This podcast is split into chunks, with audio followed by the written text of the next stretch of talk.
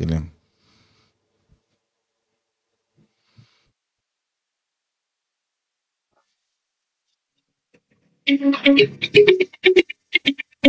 אתם מאזינים לתוכנית Success על הבוקר, כל חמישי ב-8 בבוקר.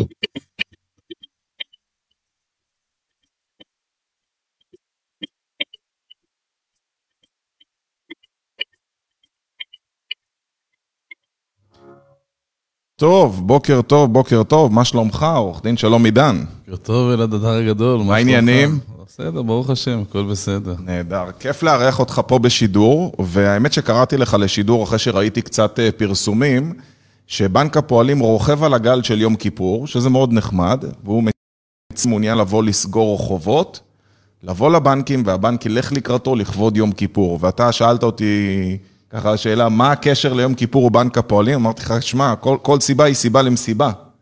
אז uh, היום אנחנו הולכים לדבר על כל מה שקשור לפשיטות רגל, הסדרי חוב, מתי נכון לקחת עורך דין, מתי לא נכון לקחת עורך דין, איך הדרך הנכונה לעשות את זה.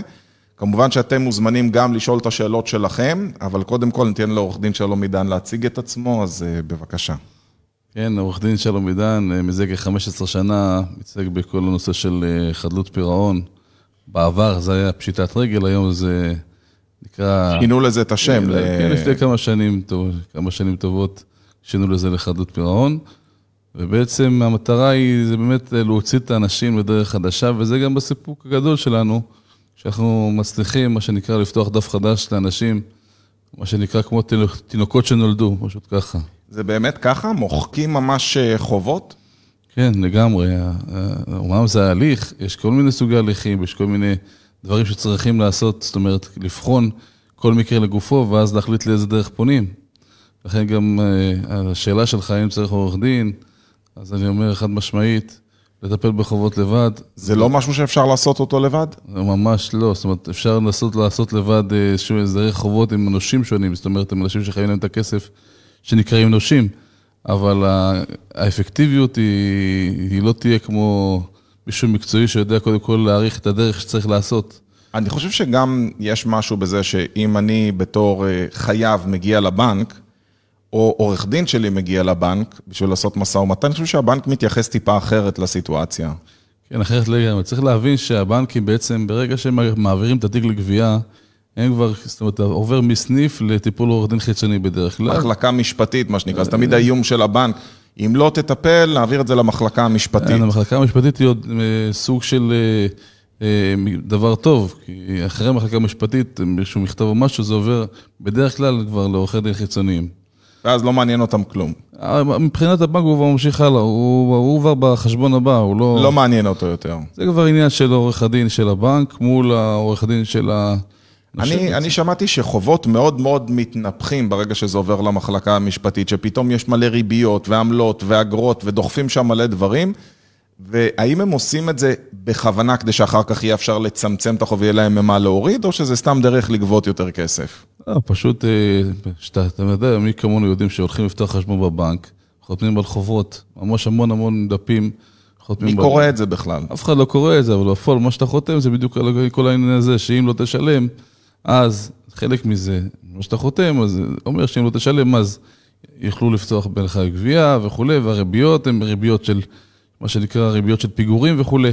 מה זה ריבית פיגורים? תן לי ככה איזה אומדן. זאת אומרת, אם יש איזושהי הקצבה שהבנק נתן לך איזושהי מסגרת מסוימת, אם עמדת במסגרת הזאת, אז הריבית היא בדרך כלל יותר נמוכה, חרגת מהמסגרת, אז הריבית יותר גבוהה, וברגע שבן אדם שיש לו חשבון בנק, ואחרי שהוא חורג וגם לא משלם ולא עומד בתשלומים, אז לגמרי עוברים למה שנקרא, סוגרים לו את כל המסגרות, ואז מהשקל הראשון שלך, בעצם זה הריבית פיגורים שלך. Mm, כל החשבון, כל החוב.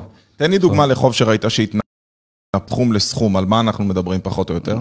אה, אתה יכול לקחת דוגמה פשוטה, בזמן תיק, שחובות של... אה, היו 30 אלף שקל בבנק, הם הגיעו לאזור 250. צוחק עליי.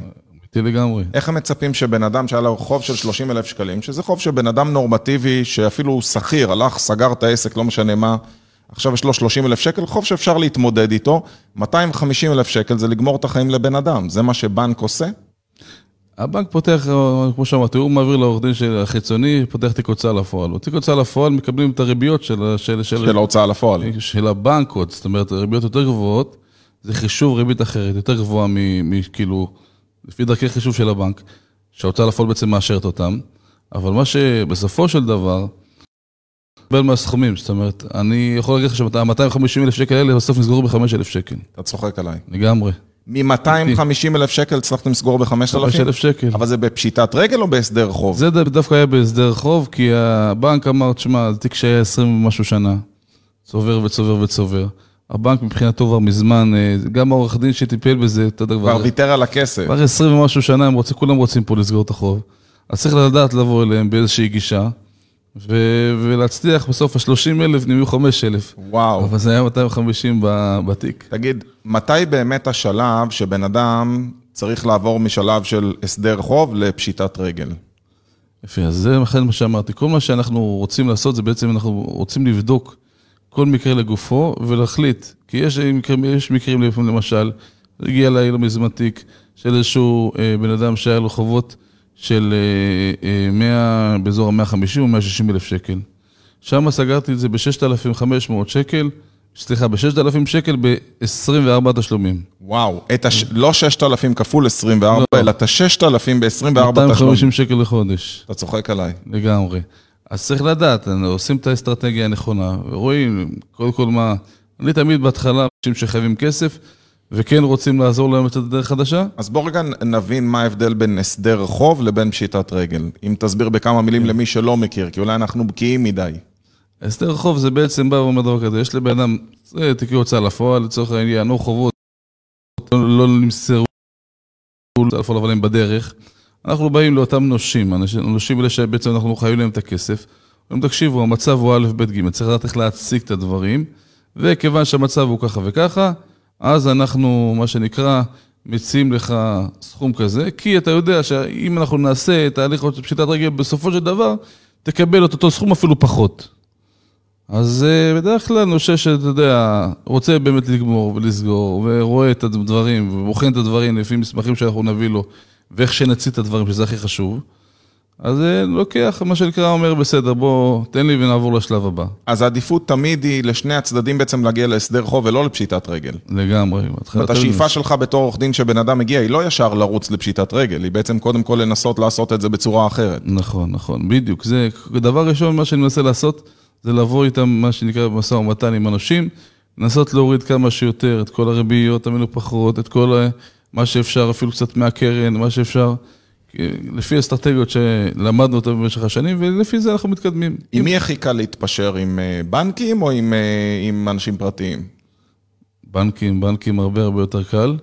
באמת, דווקא האנשים הפרטיים מפחדים מהבנקים. אומרים, תשמע, עם משה אני יודע להסתדר, אני אדבר איתו, הוא יסלח לי, הוא יוותר לי. בנק, אין עם מי לדבר. כן, אבל צריך להבין שהבנק מוכר כסף בכסף, הוא עושה הרבה מאוד כסף מהמכירה הזאת. הבנקים החדשים שמרוויחים הרבה מאוד כסף. וחלק מהסיכונים שהבנק לוקח כאשר הוא מעניק הלוואה ואשראי, הוא לוקח את הסיכון שמישהו לא יפרע את זה. ואנחנו משלמים גם על זה אגב. אם מישהו לא יפרע, יש לו את הסיכון הזה, שזה בתוך החישובים של הריביות שלהם. לכן, יהיה לנו יותר קל לבוא ולהגיע אותם להסדרים ממש טובים. מה ההשלכות שבן אדם הולך לעשות פשיטת רגל? יפה, אז אם אנחנו מדברים בהליך שכבר לא הצלחנו, זאת אומרת, הגענו למשא ומתן וניסינו וניהלנו את הכל, ועדיין לא הצלחנו להגיע, מה שנקרא, האוזניים סתומות, או יש לי הרבה מאוד תיקי פשיטת רגל, הרבה מאוד תיקי לפועל, נגיד 50 תיקים, 60 תיקים, אתה מנסה לדבר עם נושים, אף אחד לא רוצה לשמוע אותך. זה מקרה קלאסי שאתה אומר לעצמך, בוא, בוא ניגש לפשיטת רגל. עכשיו לגבי הנושא של באמת ההשלכות. אז קודם כל מבחינת החוק, מה שקורה, ברגע שזה נקרא היום צו פשיטת, צו להסדר הסדר הליכים, אז מה שקורה זה בעצם כל ההליכים מוקפאים, אוקיי? ואז בעצם מתחילים אה, מגיע נאמן, שהוא צריך לבוא ולבחון באמת איך קרה הסתבכות כלכלית, שלא איזה משהו ש... מה שנקרא, אה, נעשה במרמה, או איזה אחד שכל הזמן בא וכאילו, מה שנקרא, עוקץ ודברים כאלה. רואים שבאמת החובות האלה נוצרו בתום לב, הסתבכות כלכלית כזו או אחרת, ואחרי הצו פתיחת הליכים שנקבל, והנאמן יבוא ויעשה חקירה ויראה באמת שהכל כאן באמת מה שנקרא לא איזשהו סוג של מרמה, ייקבע צו תשלומים. בצו התשלומים הזה יצטרכו, לה- החייב יצטרך לעמוד. גם צו התשלומים נקבע על פי ההכנסות של החייב, על פי כל היכולות שלו, אבל ברגע שיש לנו את הצו פתיחת הליכים מההתחלה, אז יש לנו בעצם הקפאה של כל ההליכים. לא יכולים לנקוט אף אחד, שום, כל ההוצאה לפועל בעצם מה שנקרא מוקפא, כדי להתחיל להכניס כספים לקופת הכינוס, זה נקרא. כדי שבסוף יחלקו את זה לנושים. ואחרי תקופה מסוימת, מה זה תקופה מסוימת? כמה זמן זה בדרך כלל? בדרך כלל בין שנה וחצי לשנתיים, זה הכל? אני פעם שמעתי על תיקים של חמש שנים, של שבע שנים. נכון, בדיוק. בחוק הישן, פקודת פשיטת הרגל זה נקרא, ההליכים היו הרבה הרבה יותר אה, ארוכים. מה, פה אתה אומר תוך שנה וחצי, שנתיים, בן אדם מתחיל חיים חדשים. בדרך כלל זה הסדר גודל שמגיע, מה שנקרא, אה, אחרי, הצו- אה, הוא עומד בתשלומים כמובן, מגיש דוחות פעם בחודשיים, הכנסות הוצאות, לראות באמת שאין פה כספים שנעלמים או שמעלימים, והנאמן מגיש, יגיש את הדוח לבית המשפט, ואנחנו נלך לדיון בבית המשפט. בדרך כלל זה בית משפט, אם זה 160 אלף שקל, 160 ומשהו, אם זה מתחת ל-160 אלף שקל, אנחנו נגיע להוצאה לפועל, שם ננהל תהליך. אוקיי, זאת אומרת, לא ידעתי, יש הבדלה כזאת אה, גם בבתי משפט לפי גובה השתנו. פעם היה פשיטת רגל במחוזי, היום זה הכל בשלום, מעל 160 ומשהו אלף שקל זה יהיה בשלום, ומתחת מתחת לזה, אפילו הוצאה לפועל. הוצאה לפועל, שם הכל אנחנו כדי נלך שיהיה הליך לדיון. יותר מהיר בעצם. בדיוק, המטרה היא לייעל, ובאמת אפילו יכול להיות שייתנו כתנאי למתן הפטר, הפטר זה מה שנקרא הצו, שאומר שאתה לא, כבר לא חייב כסף וכל תיק הוצאה לפועל שלך נסגרים, כתנאי לזה, בדרך כלל גם בית המשפט או רשם הוצאה לפועל, יתנה את זה בכך שהחייב יעבור קורס לכלכלה נכונה. וואו, נכון. איזה יופי. האמת שזה הגיוני, כי אתה יודע, בן אדם שהגיע לזה, אחרת הוא יכול לחזור על אותן טעויות עוד פעם. זה כמו מישהו שצבר מספיק נקודות, אז הוא הולך לעשות תיאוריה חוזרת. ממש, כמו מה שנקרא נהיגה מונעת, לבוא ולעשות עוד פעם, לרענן. אומרים, שמע, לא הסתדרת כי א', ב', ג', ד', לא ידעת לנהל את ענייניך הכספיים, אז בוא, אתה רוצה הפטר, אין לנו בעיה, אנחנו כחברה אבל ניתן בוא לך תעשה הפטר, קורס. אבל שלא תבוא לנו עוד פעם. גדול, אהבתי. תגיד, בוא נדבר רגע על הצד השלילי. מה ההשלכות שבן אדם הולך לעשות פשיטות רגל? הרי יש לזה השלכות כלכליות שאחר כך בן אדם קצת קשה לו בחיים, וזו הסיבה שלא באמת כדאי לרוץ לעשות פשיטת רגל, אלא קודם כל לנסות להסדיר את החוב בסדר, ואם לא אז הסדר חוב, ורק אם אין ברירה פשיטת רגל. בוא תדבר רגע על, על הצדדים השליליים של פשיטת רגל. אוקיי, אז קודם כל, תשמע, כשמגיעים אלינו את האנשים שמגיעים אלינו בדרך כלל, הם אנשים שמגיעים כבר עם כל הצדדים השליליים, זאת אומרת, יש להם את ההגבלות, יש להם עיקולים בחשבון, הם זאת אומרת, אתה רצים אומר, להפקיד- הנזק כבר לא, אי אפשר להחמיר אותו. הם, הם, בדיוק, הם רצים, מה שנקרא, להפקיד את הכסף אצל סבתא או אצל הדודה כדי שימשכו, ואת המשכורת יעבד- יעבדו חצי שחור, חצי כזה לבן, כדי שלא ייגעו במשכורת, כדי שחוק הגנת השכר, שמסכום מסוים אפשר להקל וכולי. אז זה מה שנקרא המצב, שהמצב שלהם הוא כבר, הוא כבר מצב שהוא לא פשוט מבחינה כלכלית. אז זאת אומרת, ההשלכות הן לא השלכות כאלה ממה שהיה להם, אבל עדיין יש השלכות, אבל גם ההשלכות האלה הם מינוריים לעומת התועלת שנקבל. כי בעצם הרי מה, מה יעשו? יעשו עיכוב יציאה מן הארץ, שגם ככה סביר להניח שמי שיש לו תיק הוצאה לפועל, אז כבר יש לו עיכוב יציאה מן הארץ. אז... אה, מי שבתהליך פשיטת רגל יש לו עיכוב יציאה מהארץ? ודאי, אוטומטית? ודאי, בטח. אז זה המטרה שהוא לא... הרי... שלא יברח. כן, מצד אחד. אבל בדרך כלל זה כבר אנשים שיש להם את זה. זאת אומרת, שכבר אחד התיקים כן, אה, הגיש ברור, בקשה. ברור, בדרך כלל זה, הרי זה הסנקציה שנוקטים בה חדשות לבקרים. אז יש את זה, זאת אומרת, זה, זה לא הבעיה. איפה יכולה להיות הבעיה? זאת אומרת, באמת קצת איזושהי בעיה מסוימת. זה בנושא של מה שנקרא דוח נתוני אשראי. שמה שנקרא מערכת רואה שהיית בפשיטת, אחרי שקיבלת הפטר, עדיין, אתה יודע, היום הכל גלוי וידוע לפני נכון. הבנקים, עם חוק נתוני אשראי, ובדוח, מה שנקרא דוח האשראי של האדם יופיע שהוא, מה שנקרא, היה בפשיטת רגל, אבל גם זה אחרי שבע שנים, אין זכר ו... אחרי לא שבע רואים שנים זה. נמחק? בהתאם לחוק, כן, אחרי שבע שנים, חוק נתוני אשראי קובע שרק שבע שנים אחורה אפשר לראות. בשבע שנים האלה ידוע לך אם בן אדם כזה יכול לקבל משכנתה או... יפה, אז היה לי מקרה כזה בדיוק, שאחרי הפטר, קיבלנו צו הפטר, וממש חוד- חודשים אחרי, הגיע אותו לקוח שלי לבנק, אמר, תשמע, תביאו לי משכנתה.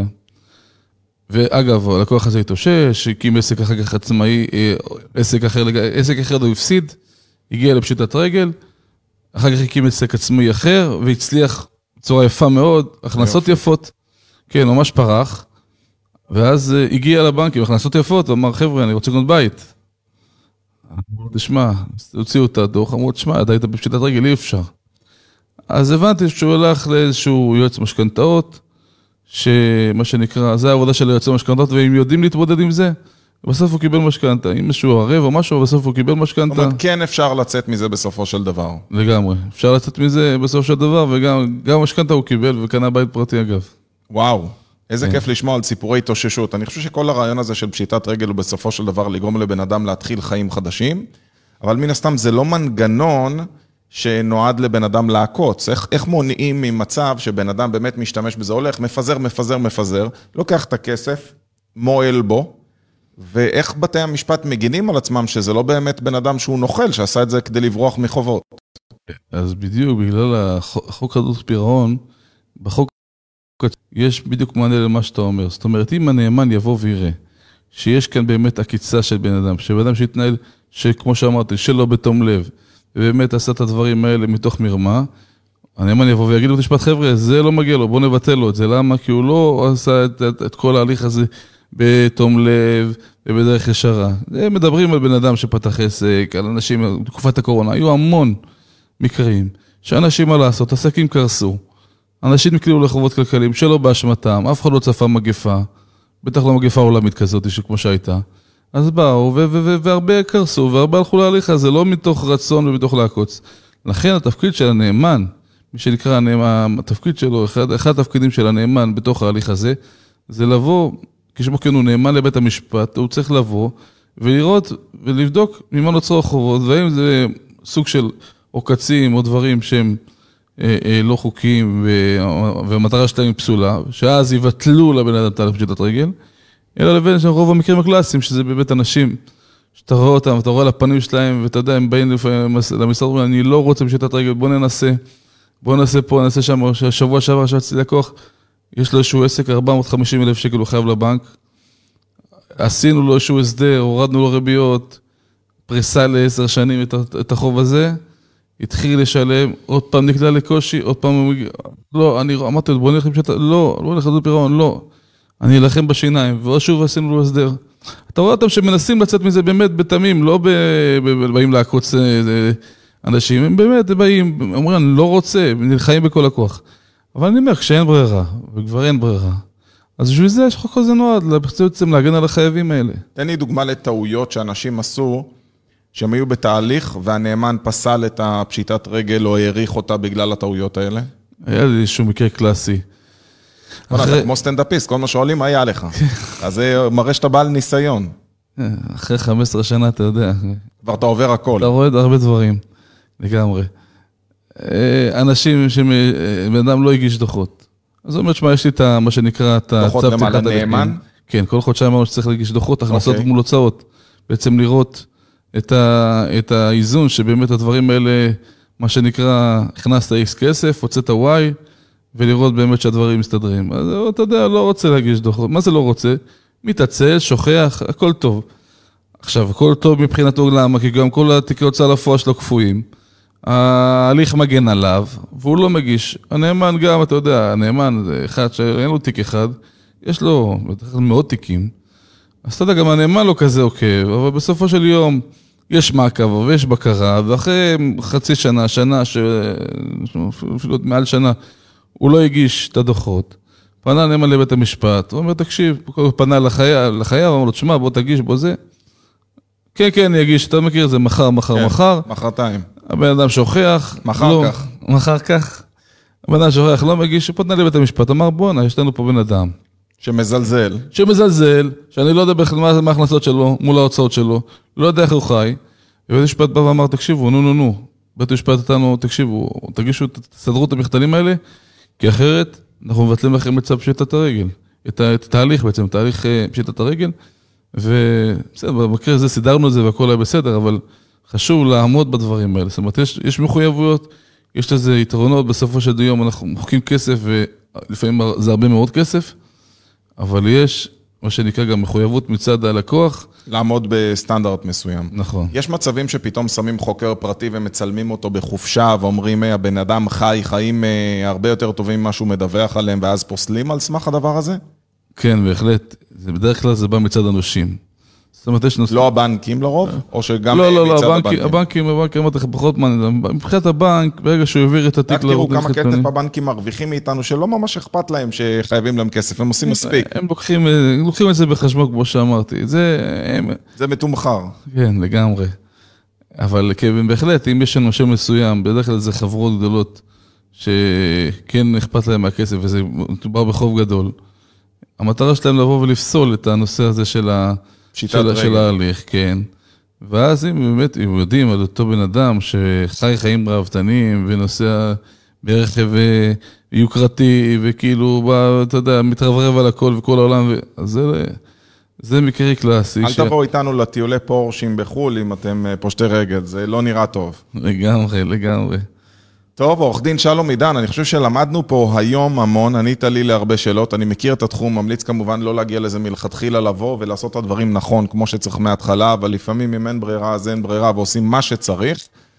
ואנחנו למדנו כאן הרבה היום. אני מאחל לכם שלא תגיעו לזה, אבל אם תגיעו לזה, אז איך יוצרים איתך קשר, עורך דין שלום עידן? אפשר אה, לצלצל על המשרד, מה המספר? אני ארשום את זה פה בתגובות. 09 כן. 8612 762 וכמו שאמרתי, הרעיון פה זה באמת לבחור את האסטרטגיה, המו- המומחיות, לבחור, לבחור את האסטרטגיה הנכונה, איך לפעול, כי לפעמים אפשר לסגור את החובות ב- ב- ממש במה שנקרא בח- בחודש, ויש כאלה שיקחו אתכם להליך של חודשים ארוכים, ולפעמים זה להפך. אז לכן צריך לראות כל דבר. אפשר להתייעץ איתך טלפונית אה, קודם כן, לפני... בשמחה, אין שום בעיה, באהבה. נהדר, אני שמח מאוד, תודה רבה. חברים, אנחנו נתראה כל יום חמישי בסקסס על הבוקר, שמונה בבוקר, מביאים לכם את הנושאים הכי חמים והכי מעניינים. אנחנו נתראה בשבוע הבא. להתראות, ביי ביי.